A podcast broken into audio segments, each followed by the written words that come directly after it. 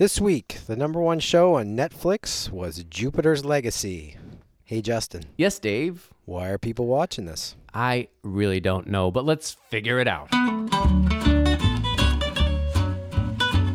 Here's the official Netflix synopsis for Jupiter's Legacy, Episode 1. Brandon's attempt to live up to his father's high expectations suffers a blow. Sheldon's carefree life as the boss's son comes crashing down in 1929. Yeah, okay. I I think we can do better than that, Dave. I am now ready to hear your better synopsis. Give me your synopsis. I need your synopsis. Give me your synopsis. I need your synopsis now. Okay, this is my synopsis of Jupiter's Legacy, Episode 1. You're you're already saying it in such a way that it sounds cool, but it, it's not. I mean, I'm sure your sum- your summary, your synopsis is cool. The show, not so much. Go ahead. In this banal gaze into the internal drama of a superhero family, we see what can happen when you can spot a dime on the moon, but you can't see that your kids are fed up with your constant droning on about the code and being held up to an impossible level of perfection. Lots of punching, pouting, and angry fly offs punctuate this clash of the new generation against old timey morals and wistful nostalgia for a time when superheroes were just good folks who could fly. Wow, that Dave, that was poetic. I- yeah, I felt I felt really uh, there was a lot in this that for me that was quite uh, it, it, there's a lot of things going on here. There's a that's one way to describe it. There's too many things going on. Also, a better way to describe it. So Um, what's well, you must have a, a Okay, synopsis. here we go.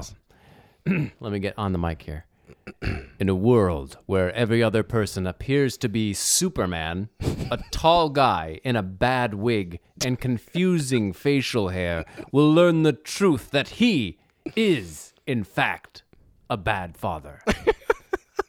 so that's my that's my synopsis. So So that's definitely more succinct, I think. Yeah. Right. So this this Dave, as you know, is the number one uh, show on Netflix worldwide. Worldwide. Yeah, which we know we've been using uh, what's on Netflix.com to, to look at all the different Netflixes and pick the number one show. For some reason, this week this was the number one show on planet Earth. Wow. Believe it or not. Yep. It was up there. And it was still there on number three today in Canada. Amazing. So people like this. People love this. Okay. Well, then I guess this is an opportunity for the next segment. That was okay, I guess.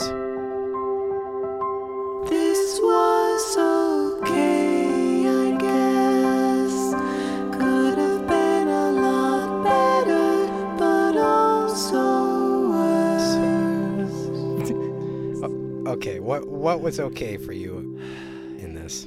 I, on, I didn't. Okay. Let me just say I didn't hate it, but I didn't like it. Can I just clarify something? Yes. Are you you're a fan of fantasy? Are you a I, have never pegged you as a superhero fan. I think you are correct there. I I do like the occasional superhero thing, mm-hmm. but there's just so many of them these days that I'm learning to resent them. And in fact, after watching this, I was like, this is it. I don't want to ever see another superhero ever again in my life. But there were some things that you absolutely loved about this. No, there were things that were okay, I guess. And that was the you know the scene because we only watched the first episode, the fighting scene Yeah. where they're running around beating up people. Yes. I'm like, it looks it looks really ridiculous on one hand, I thought. Mm-hmm. Um, like silly, but also kind of cool. I was kind of into it. And then unexpectedly gory. Yes. Like which I which I was uh, ta- I was like pretty shocked by Mm-hmm. the grossness of it. And so I didn't know how I felt about it. And so at least I was surprised by that. And that was neat. yes. So that was my number one thing. And I guess the thing that I liked, although it was kind of clumsy, was this basic idea that these superheroes in their Justice League knockoff group um, had decided that they weren't going to intervene in human affairs, even though they are humans, right? It's like uh, they're not going to do anything political. They're not going to like stop the Nazis. They're not going to interfere with politics or really.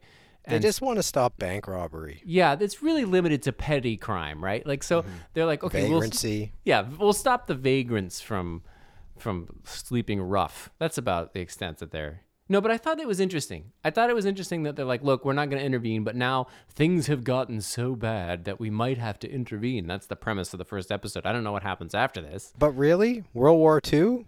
Yeah, That they, wa- it didn't get bad enough. they had didn't to- take a stance on World War II. I that that was a that was that was hard to stomach. yeah. Um which is one of these things about superheroes like if you're a superhero and you're living through these times like my god, like the Holocaust, like step up, bro. Like Yeah. help a brother out. Why am I talking like this? help anyway, brother. Help a brother. what am I doing? In any way, the point is superheroes like there are some clear things that you can intervene. It's like it's like if you're studying animals in nature, right? And you're supposed to not intervene even when something terrible is happening. That's kind of their scientific kind of code. Right. Which okay, fine, but also like are you going to watch like babies being murdered and then be like, "Nah, I don't. Just let them figure it out." The code the code is very important. You don't understand how important the code is. Nobody understands what the code is or how important it is because they don't explain it. At least not in the first episode. Other than don't kill people trying to kill you and the who just murdered your friends. That's part of the code. Yeah. Anyway, what about you, Dave? What did you like? I actually there were some things about this I liked. Okay, you sound surprised. I'm surprised. Everyone is surprised. I mean, they're minor things, but I was glad they were in there. Okay. Um, for one, okay, so Paragon, uh, Brandon, you know the son. He's sitting in he's sitting in the bar in the in the the greasy spoon, and he's just watching the TV. Yeah. And the uh, waitress says, mm, "Bad friggin' news," and that's the first time I think I've heard friggin', Friggin'. in a movie for a long time. I mean, I think of it as kind of something that you'd hear around here. Like I hear people say "frig" all the time Yeah. in the Atlantic provinces. Oh, so But hearing it, it kind of was like I felt a little swell of pride for a minute. I felt like our our vernacular has made it out into the big world. okay. So I'm gonna keep a running tab. The first thing you liked about this had nothing to do with the story or the premise. No. But the uh, one word vocabulary choice. Okay. Okay, the second thing was the monkey masks on the first bank robbery that occurred. The the three bank robbers that Yeah. were knocking over the um, armored car. They had these quite very realistic like uh, simian masks. Mm-hmm. You know, like one was a chimp, one was like a baboon. I can't remember if the other was a gorilla. I think it was a gorilla.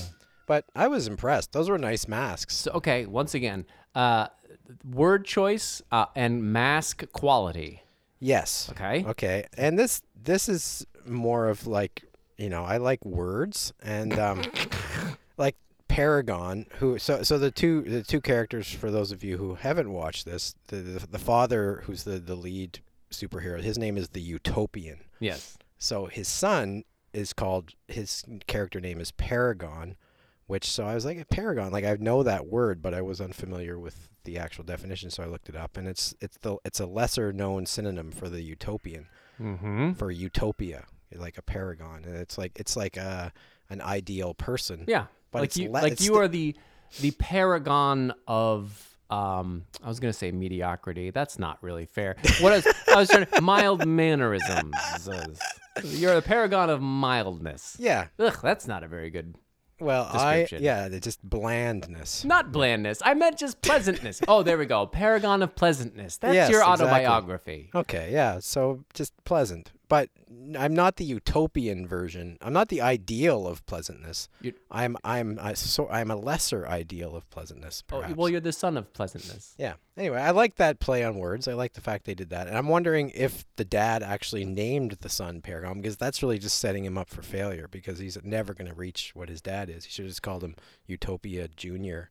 Yeah, it's like naming your kid, "Hi, richest kid Yeah, on earth." but still not as rich as I am. Yeah, yeah. Anyway, and the only other thing I liked about this is uh, the concept of superheroes and a code. I mean, they go on and on about this code, which essentially is nonsense when you start to dig deep into it. But the fact that a lot of these superhero movies that you watch, like these Marvel Cinematic Universe, the superhero is like uh, instilled with these powers, and Uh-huh. it's kind of just left up to their own personality how they're going to deal with these, you know. And we hope that they're a morally sound character, and they're not just going to go off and kill everybody, which seems to be the only thing that separates them from supervillains. Yeah. So the fact that they have this code, So even though they may not be all the most savory characters, they've got this external code they're Okay. living by. So they're not just being driven around like, you know, by like Batman by their own kind of personal code. They've got this overarching code. So, you know, I like the fact they tried to work that in there, Okay. no matter how awkwardly. So there was yeah. So we both had a thing we kind of liked about the general setup of the or the premise of the show. So Yeah. that's good. Yeah. So it wasn't utter garbage in that sense. But I am ready to talk about Oh, you mean grumbles and gripes? Dave and Justin's grumbles and gripes. Yes, sir. Let us talk about some of the stuff we did not like. Um, Okay. While we're on, before you, I'll let you get started. But before we get on, you you like word stuff, right? Word stuff. And yeah. here's there's one thing I. I think that's what they is that the term they use? yeah, that's a scientific term. Word Yeah, stuff. Word stuff. So, um, uh, there was one scene in which the the daughter, the angry daughter, substance Chloe, abuse yeah. daughter, yeah, she said, um, "Why subject yourself to this every day?" She said, "Why subject yourself to this every day?" Which is Right. the wrong word. Yeah. It's subject yourself to this with the stress on the second syllable Exactly. because otherwise it changes the meaning. Uh, and that's okay because that's just, you know, it's a line reading she happened to do slightly wrong. It happens, totally normal. And then I'm like, oh, and so I just went into a deep dive. I'm like, how many words in English are actually pronounced identically but for the stress which cha- changes their meaning, right? And Yeah. there are a absolute huge number of these words. I never found the official linguistic term for them. Um, there's so there are just there are literally so many of them. Combine, combine, yes. and some of them do have slight vowel changes, right? So they, in a way, don't count. Like sometimes you'll have a schwa that's put in at the front, but uh, but some of them are literally identical except for uh, the stress. Yes. Complex, complex. Like Yeah. I, I like that's a that's a complex thing, or I live in a you know a, a complex of a building complex, you know. Yeah. That's another one. Anyway, I, maybe I won't go through all of these words. People could just look it up online, but there are literally hun- hundreds of them. And I just, I was like, oh, I just got really excited by this linguistic phenomenon. So I just, I, I'll just give you. I don't want. I have a longish list, but I'm just going to give you the one thing, and maybe you agree with me on this that I think is. I probably do. Eh, Don't say- no, man, stand up for an oppositional viewpoint. All right, whatever I say, you have to take issue with it and fight me over it. Okay, it's this. It's the the tone of it was confusing. Nonsense! Oh, see, oh my god, I took that a little too seriously. I was not ready for that level of aggression. It was weird. Carry on. So I'm sorry. So anyway, so the way that it's set up is a lot like The Incredibles. Do you remember the the animated film? Yeah. The Incredibles, and that you have this family of uh, superheroes, and it's not from any of the known universes. This is not DC, the not Marvel. Yeah. And yet, it's clearly based on all of the you know 50s and 60s comics um, that have give you Superman or Shazam or whatever. Um, and so it was therefore obviously this was going to be a sort of commentary on those uh, things, and it was it was trafficking on all of the tropes and the archetypes of those things knowingly because obviously this guy you know what's his name? Utopian is just superman. Yeah. it's, it's- that's all he he's clearly just that. Uh, so they know what they're doing and they know that we know that what they're doing. But the thing with the incredibles is that it was very funny and clever. And they talk about like you know the no capes thing and all that sort of like everything is kind of a joke about what if you had this like family Right. that got you know. And so it was comical um, Whereas this is not funny, and it wasn't trying to be funny. It was deadly serious. it was deadly serious, and yet sort of trying to do commentary on superhero stuff. And I don't think you can do those two things. You can either do commentary about it, or you know what I mean, or do a, a real serious superhero movie. Well, that was one of my grumbles, particularly, is is what they instead of being funny and and poking fun at these superhero tropes, they tried to bring in this concept of uh, wouldn't it be interesting to see what kind of dramas are involved in the superhero life Yeah. of, of a family, which is a kind of a neat idea. But the dramas they brought in were so typical and boring. If you took out the superhero part of it, this show would be the most boring show on television, like the worst crappy sitcom Yeah, family channel thing you've ever seen. Well, is like is like the dad has high expectations of the kids and one of them one of them responds by just trying really hard and almost killing himself to please dad and the other one responds by just throwing it all away. I agree. I, and I well, that was also one of my things I noticed. It it felt like a '90s um, sort of serious dramedy, uh, drama, uh, not even comedy. Yeah. Uh, in that, like, you had these very serious family issues that people were exploring in a heavy-handed kind of way.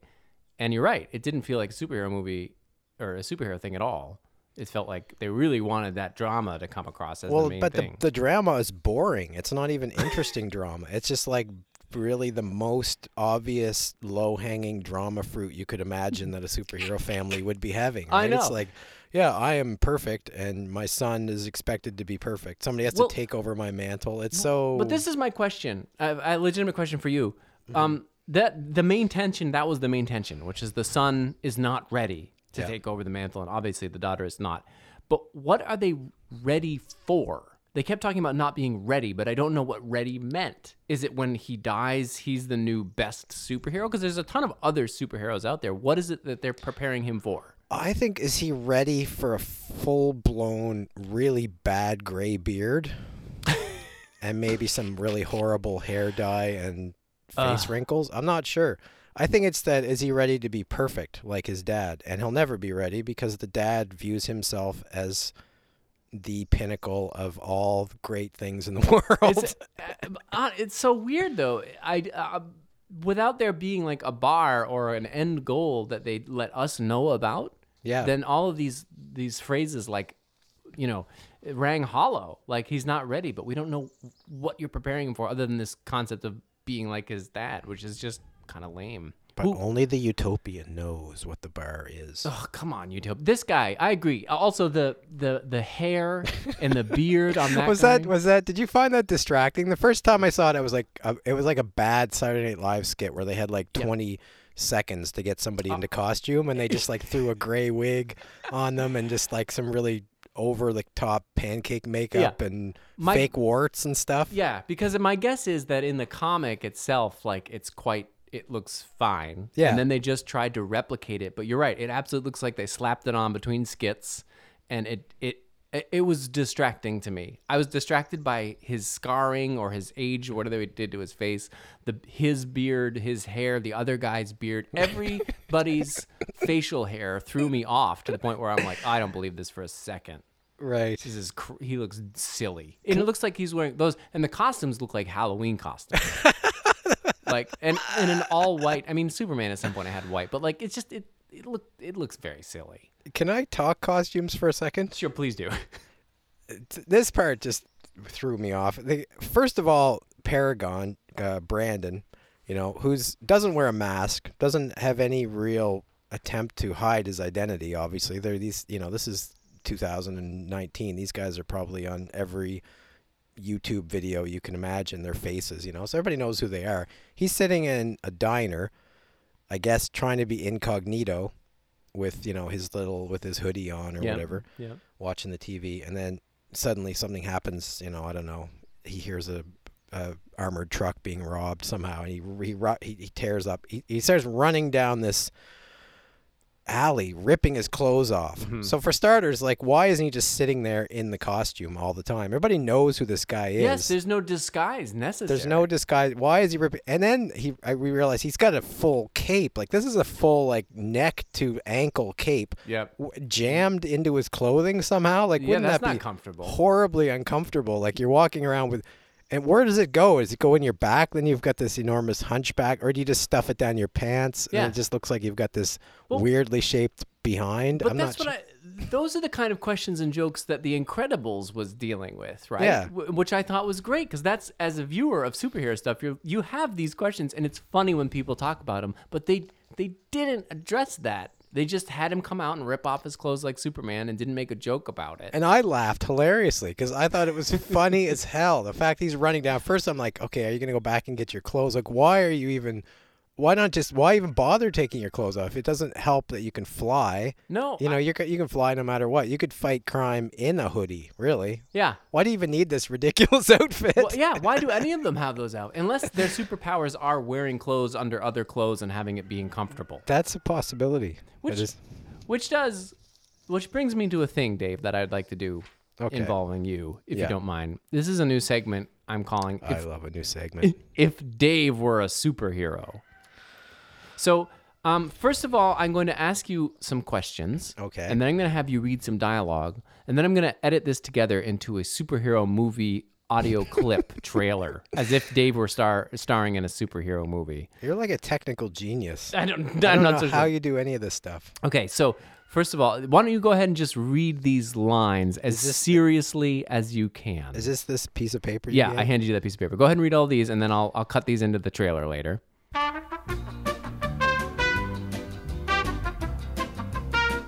That's perfect. Thank you, Dave. Um, so those you- are all. Did you get the rooster in there as well? Yeah, there was a lot of rooster in the background. yeah. Um, so those are all taken from uh, uh, the Black Widow trailer. Um, But now I'm gonna just I'm gonna figure out what your superhero, uh, who you are as a superhero. So I have to ask you these questions, Dave. Okay. Um, if you had a power, superhero power, just one, what would it be? Uh, invisibility. Invisibility. Okay, gross, creepy. Um, next, wh- what would your superhero name be? Uh, windshield. Windshield. Oh my God. Okay, who is your number one superhero enemy, supervillain? Uh, dung beetle. Dung beetle. Okay, and what is your superhero weakness? Uh, I'm afraid of soap. Afraid of soap. Okay, so I'm gonna edit all these together into a trailer starting now. You don't know everything about me. Windshield, you have to help them. Please, please. I've lived a lot of lives. I can't see him. I can't see him anywhere. Windshield. Before I was a hero, I made mistakes. What are you doing? He's innocent! Help me, Windshield! We have to go back to where it all started. She doesn't love you, Windshield. She doesn't love you. We have unfinished business. He's covered in soap! This isn't over, windshield. They're coming for you, Windshield! Run, Windshield! It's dung beetle. One thing's for sure, Windshield. I am done running from my past. All right, so you, Dave, you haven't heard this trailer yet. You're only going to hear it when the podcast comes I out. So let's I let's hope that was good. I can't wait. Oh, can I can I just touch on one thing here? Yep, please do. Uh, superhero fights. Uh huh. Are these just not just okay? There's a there's a few things here. Okay, the code complicates this for me Yep. because these just are just long punch fests, right? Punch fest, exactly. They're just all these people have different powers. Some have flaming fists. Some can like throw rocks with their body. I don't know. But really, all they're doing is just punching each other. Yeah. They're just punching. It's just like it's just like punching each other, yeah. Right? Um, so if you, if this code dictates that you can't kill someone, Yeah. are all these people just restraining themselves? They're just trying to knock this villain. So there's a fight scene where they're Yeah. taking on this super villain. Yeah. There's like seven of them or eight, whatever, teaming up on this one guy. Are they just restraining themselves, just trying to knock this guy unconscious? Because, yeah, and this does the code dictate that you can like maim, injure, and like just unleash incredible violence on somebody? However, you have to draw the line sharply at killing them. It's yes. And and if you're drawing that line, are you drawing that line even if there's like an immediate threat to everyone Yeah. in your group? Not Yeah. to mention like this one guy is like d- that they're fighting Darkheart. He's got like an antimatter heart, which Yeah. I don't even know how that works. Oh, but he's about to go. They're going. He's they're, they yell. He's going nuclear. So that begs the question: If he's going nuclear, that's not just going to kill all of you. That's probably going to affect a lot of innocent bystanders. So where does the code say it's okay when you have no other option than just to kill this guy? Because it seems like if anybody needs to needs some killing, it's this guy right Yeah. now. Look, these are not utilitarian philosophers, Dave. These are just a bunch of knuckleheads with superpowers. They don't, they haven't thought it through. Because I agree, like, because he takes over the guy's mind and stops him from from doing anything, and then they're like, my, he, he says, my friends are gonna beat you up on the outside, and so then they just start punching this poor guy. And like, you're right, they have to reach a point where they've maimed him so much that he loses consciousness, and that's okay, as long as they don't kill him, which seems like a real weird code line. And here's here's the thing about these rules of engagement that are just bizarre. Like, so he's the utopian. So are we to understand that the utopia of our dealing with people that we have conflict with Mm-hmm. is to just it's just a supercharged version of unleashing our most brutal, basic, primal desire to inflict pain and conquer people. Yes. Yes. In So a u- that's that's that. So this is where we. This is this is the utopia. Yeah. This is the highest standard. yes. You know, let's perfect, not s- sit down and negotiate. Let's not No. like use our higher levels. Let's in the perfect beat world, him. Dave, if you get cut off in traffic by a guy, you can go out, open up his door, and punch him until he loses consciousness, because that is what the code would dictate. That is moral perfection. That is the paragon of morality, is what that is, Dave. Oh, oh, we're back to paragon. Anyway, I'll give. Do, do you have anything else you want to just get off your chest? no, I. no, no, not really. I mean, uh, Okay. no. So let's move on then okay. to this. Uh, this is our next segment called "This Scene Did Not Need to Be There." This didn't need to be in there. Why, oh, why did they include this scene? This didn't need to be in there. Tell me, what were they thinking? Uh, I have a candidate. Do you have a candidate? A, a I scene- do. Why don't you go? I I just ranted for a minute, so okay. you go ahead. So this is a scene that I think should be not in, have been included because I didn't like it or it, it contributed nothing. And the scene that I picked was the one where they're sitting around the dinner table and then he says, "Let's say grace," and then it is like everyone grab hands and let's say grace, and I'm like, "Oh, this." I had a lot of thoughts in that moment. Like, oh, how are they going to square the fact that they have superpowers with Christianity? Like, how does that fit into like the theological world where there is, you know, there is a, a specific Christian God that they believe in, and yet they have powers that are like Jesus style powers. Like, oh, I'm like, this is going to be some weird meta commentary on, you know, religion. But I don't think it was. I just think it was trying to show like he's a wholesome family man. And then I'm like, uh oh, wait, wait, wait. Does that mean whoever made this was like a, a, fundamental Christian? And they're like, I'm, and they decided we're going to take this uh, superhero stuff and we're going to Christianize it and show what it means to be a good Christian. And then I'm like, oh no.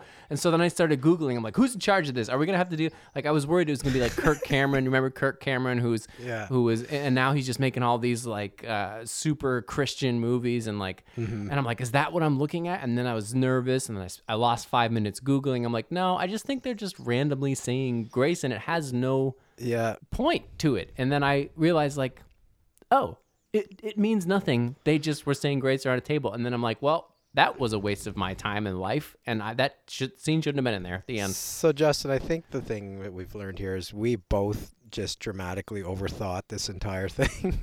Oh, that's exactly. I think Because I had the same thought. I was like, okay, what is going on here? And I was thinking, okay, well, that it's a throwback because we have to keep being reminded that, oh yeah, this guy was an adult, Mhm. you know, like a thirty-something-year-old man in 1929. So he's got this set of morals, Mhm.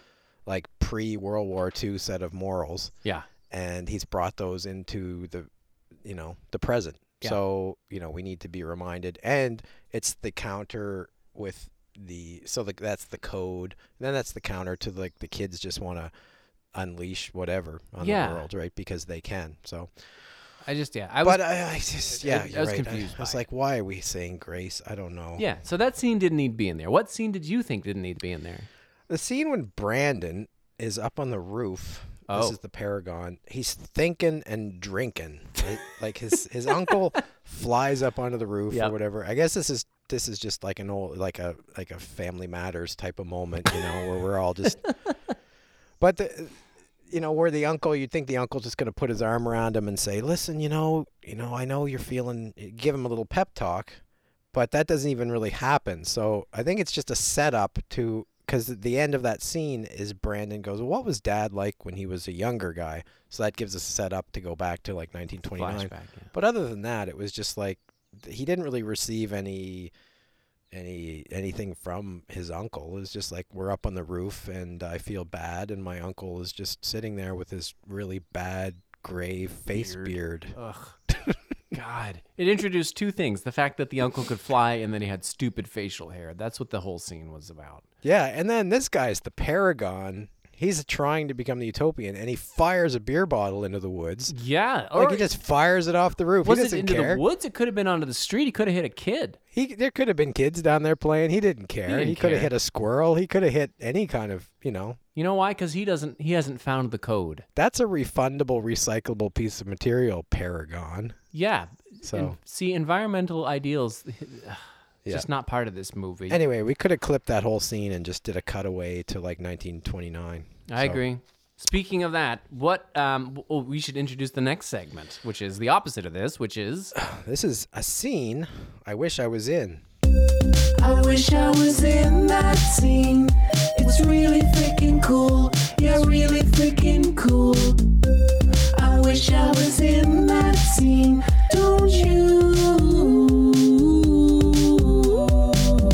So. Uh, uh, the scene that I wish I was in was the one that they cut to right after this, where they're in the office Mm-hmm. and they're talking about first of all the steel industry. Give me an effing break! Like such a Superman reference as to be. Uh, I never thought of that. Oh my the god! Man of me- Steel. It made me laugh out loud. Like we made steel. Come on, f. That's what I mean. Like they're being so serious about it. It's ugh. anyway.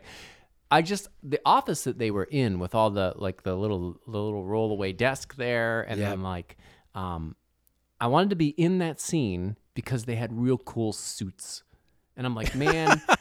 I'm like, I don't think I like 2021, Dave. We don't dress up like You don't have a pinstripe suit on right now. I No, can but we see. should. If this was a hundred years ago, Oh, I would have. Yeah, we would be brill we, this whole and podcast we'd be doing in pinstripe suits, yeah, and that's the way. wingtip shoes. Oh yeah, Yeah, and there are times when I think we are just not dapper enough as a society, and that I actually was googling the other day like how to become a gentleman farmer, so that I'm like because like you're. I've got like gentle. like I've got garlic and chickens and all that stuff. And I'm like, you know what? When I when I go out to farm, I should put on like, you know, a suit, like a gentleman farmer's suit. I go down to the co-op and see if they've got what they've got in their selection of farming suits. I don't think they have farming suits. Nobody wears. That's what I'm saying. Like, I want to, I want to get up in the morning and when I go to like, you know, get the eggs from the chickens and give them their breakfast, I want to be the feeling like I should be in a suit. Okay, so you're not talking about like a set of Big B overalls. No, no, a- no. And a pair of like manure-covered rubber boots. You're talking about like an actual like a tweed. a, a, a tweet like you know a, like, you know eight, late 1800s like an irish like in one of those crappy irish movies where they're like there's a sheep farmer but he's got a tweed hat and a tweed you know vest Yeah, he's like wandering the fields. He's got his like his class, his, his little border collie with him. that's what i want to be i want to be that guy that's a, Okay. a gentleman farmer Well, there's nobody saying you can't. well i i did you know i don't Well, now that I know this, I'm gonna get you a tweed jacket. i want i want a farming a farmer's suit Yeah, you're not gonna find that on the internet. i'm not gonna find that at the co-op anyway so That's hilarious. so that's the scene i wanted to be in because i Okay, wanted the, the well, excuse You, my friend, are so so fortunate today because okay I uh-huh.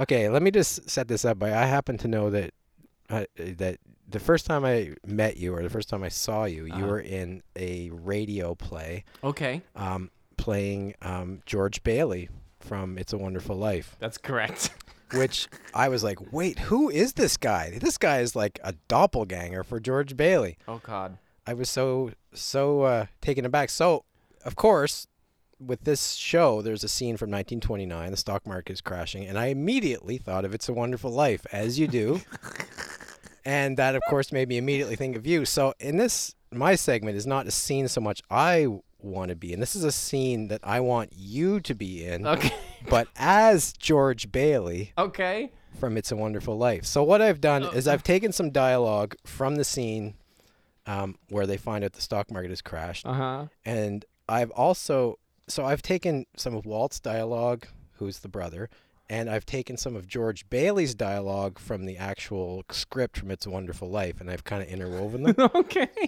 so.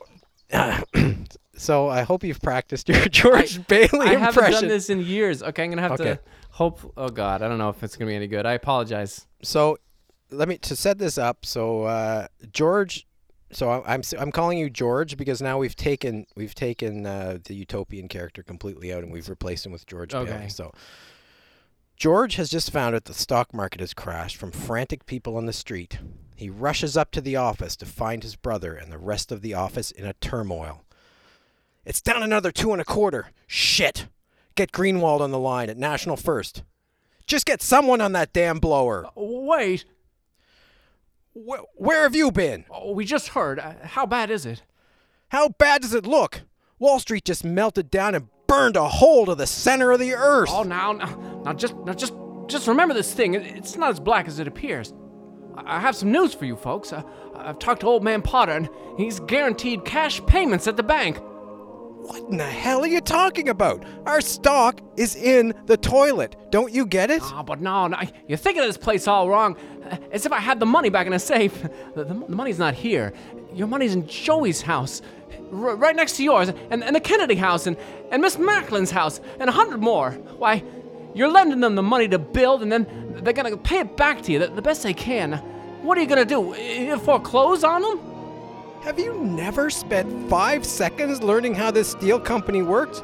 For Christ's sake, our stock is useless, and we have no capital or even petty cash to pay out the workers. George reaches into his pocket and pulls out two rumpled bills.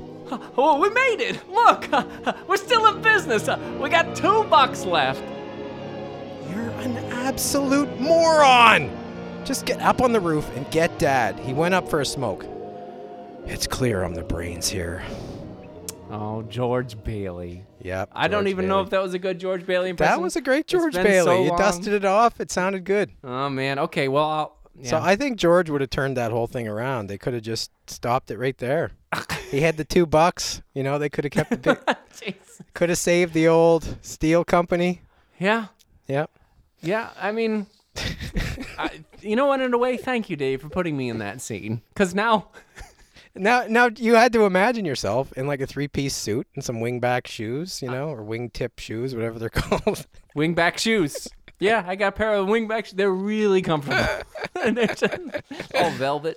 Oh, my Oh, that was Anyway, fun. Thank, thank you, Dave. Thank you for giving that to me. That present. no problem. No problem. So, did you have any trivia for this? I, I didn't look up very much, so I really am going to lean on you. The only thing I will say um, is that the act, the actor, the woman who played um, uh, Lady Liberty, Yes. um, she's in, been in a bunch of stuff. She's a famous actor named Leslie Bibb. Mm-hmm. She played Carly, the wife of Ricky Bobby in Talladega Nights. Which for some reason is a movie I keep going back to because there's so many funny, stupid lines. And I'm like, why do I know Uh. her? Why do I know her? I'm like, oh yes. That is a hilarious movie. I don't know. There's so many good lines in Oh, that movie. it's so dumb, but I love it. it is. Yeah. anyway, yeah. I'll take anything with Will Ferrell. Oh, which reminds me, Dave. Um, uh, you, did you see the movie Eurovision with Will Ferrell? No. Okay. Well, first of all, that's a sad tragedy. I, I'm a, I am a absolute huge um, Eurovision fan. Yeah. Eurovision, you know the, the This I know about you. Yes. Okay, okay. And um, and Eurovision, the final is happening next Saturday. Oh, So the next time we report re- record this podcast, it will have happened. You can watch it on live on YouTube, no matter where you are in the world. And I would highly recommend it. If you're not familiar with Eurovision, it is the most amazing, ridiculous song contest on planet Earth. Uh, and the acts are are uh, every country. Should I be explaining Eurovision? Okay, I'll give you a 10 second Eurovision explanation. Every country in Europe um, will uh, send a musical act that they choose to this final contest, and then everybody gets to vote on what their favorite one is. And the acts are filled with absolutely bizarre and insane and hilarious and not ironic, just ridiculous, over the top musical acts. Uh, and it's great. So, what would you say the watch watchership, viewership of It- this is in Europe? Pretty much everyone. It is the most watched entertainment event on planet Earth. Holy only smokes. only a couple sporting events beat it. Wow. Yeah. Amazing. Yeah, it's great. Huh. Anyway, Eurovision, fantastic, love it. If you haven't seen it, watch it. It's great. What am I talking about? Will Ferrell. Oh, Will Ferrell was in Eurovision the movie, um, which I thought was great. If you like Eurovision, watch that. It's funny. Plus, there was the the song. One of the songs that they sang was Oscar nominated this year. Holy smokes. I know. Anyway, uh, sorry, Dave. I interrupted and derailed this whole conversation because Eurovision is happening this Saturday. Well, that's it's probably that you know I'm glad you derailed it because there's really no exciting trivia about this show, and that was probably more interesting than what I have to say. Oh, So- well, what was your trivia? Do you have none? Well, just the fact uh, it was shot in Toronto. Oh, is that exciting? I don't think so. you know what? I That's think pretty everyone much sh- everything is shot Yeah, in Toronto. we should just assume every show is shot in Toronto, and then Yeah. the trivia will be, "Hey, did you know that this wasn't shot in Toronto?" So they used a lot of Canadian actors, I think, which is probably good. Just probably due to COVID being shot in Toronto, that sort of thing. Yeah. Uh, so good for Canada, I guess. Um, I read somewhere this is like Netflix's response to this adult-themed superhero genre, which is a new thing. Yeah. Um, like The Boys, I think, is on um, Amazon, which is kind of a gory adult type take on superheroes. Yeah. Like more of a cynical, harder kind of view. Same like Deadpool, that yes. kind of thing. I love Deadpool, by the way. Yeah, no, it was great because Uh, that's exactly because the reality is that's what would happen if you had superpowers. Yeah. I think people would just turn in. I think at, eventually, without a code, you would turn to your most basest in, instincts and you'd start to, you know, exploit your power Yeah. for your own good. Yeah, and Deadpool, yeah, it's a good gritty take on what would happen, and it also it is making commentary on the superhero genre like The Incredibles in a funny way, and yet st- telling a compelling story. So that is how you balance those two things. I just if you're not if you're being so serious about things, it has to be real, real good, or it's going to be looking it's going to be dumb. Yeah, And this was just on just on the wrong side of that, I think. this was trying to be "This Is Us" but superheroes, Mm-hmm. and but it didn't have any of the depth of "This Is Us," and it also was just kind of a ridiculous superhero thing. Yeah, I so- thought, anyway. Dave, are you going to keep watching it? Yeah, I watched the second episode because here's the other thing about this is they tried they you know most superhero films they get the origin story either the, the first film is about the origin story or whatever the origin story is very important or they or they get it out of the way in the first 15 minutes um, this I wanted to know how did these guys get superpowers did the depression give them superpowers Mhm, I wanted to know um, so I watched the second episode and they didn't tell me so then I just said screw this and googled it Oh, well, see, don't tell me yeah I because are I you watching it Yeah, as much as like I'm like, ugh, it's a little too serious and not funny enough. Uh, I, I'm still always interested in those questions, those narrative questions, and they didn't. They specifically left everything open. How do people get their superhero powers? Why are there so many superheroes? Who are the bad guys? And I want to know the answers to those Yeah. questions from a world building perspective. And it wasn't bad, and it wasn't so bad that I'm like, I don't care. yeah I I'm interested, so I might actually do exactly what you did, which is keep watching until I get some answers. Yeah, because I think they that's intentional because they Yeah. probably knew that this whole narrative of of grumpy um, millennial girl and you know son who can never meet you know measure up to dad isn't going to carry the show, so they needed to have something to keep people watching till the end. Yeah. So you can probably be guaranteed they won't give you the origin story to the last episode. Yeah. At which point, good, good job. Yeah. They know they know they can hook folks like us. So you're going to watch all eight probably. I don't know. I might watch it at double speed. That's a thing I do sometimes. Yeah. Um, we I just watched uh, what was that movie? Wild Mountain Thyme. Wild Mountain Thyme. It was not very good, and so I watched it on double time, and I just I feel better about it. I'm like, well, I mean, I need to like I need to know how things end. Oh I'm, yeah, I'm, I'm a total. with it. I am totally a narrative guy. I need to know if I- you if you create a question, I need the answer. exactly. and I'm either going to find it by Googling it, or if I have the patience and you trap me enough, I'll probably keep watching. But this one didn't really trap me enough, Yeah. and I just said, screw it. I'm just going to read an All right. episode synopsis. So. You, but you got to know. I get it. I get it. I got to scratch that itch. Okay. Yep. Well. All um, right. Oh wait. Well, now we have. Now comes the point when yeah, we look gotta up. see what's next.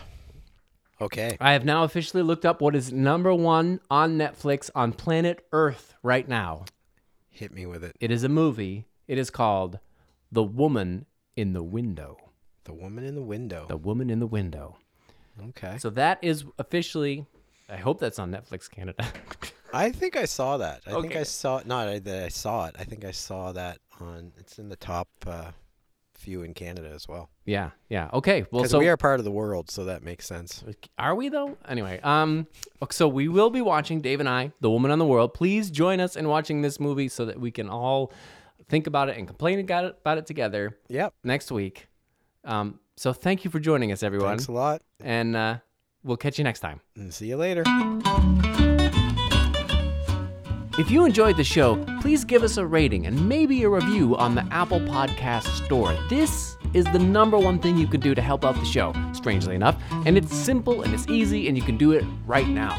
You can also support the show on Patreon, and in exchange, Dave and I will be your best friends forever.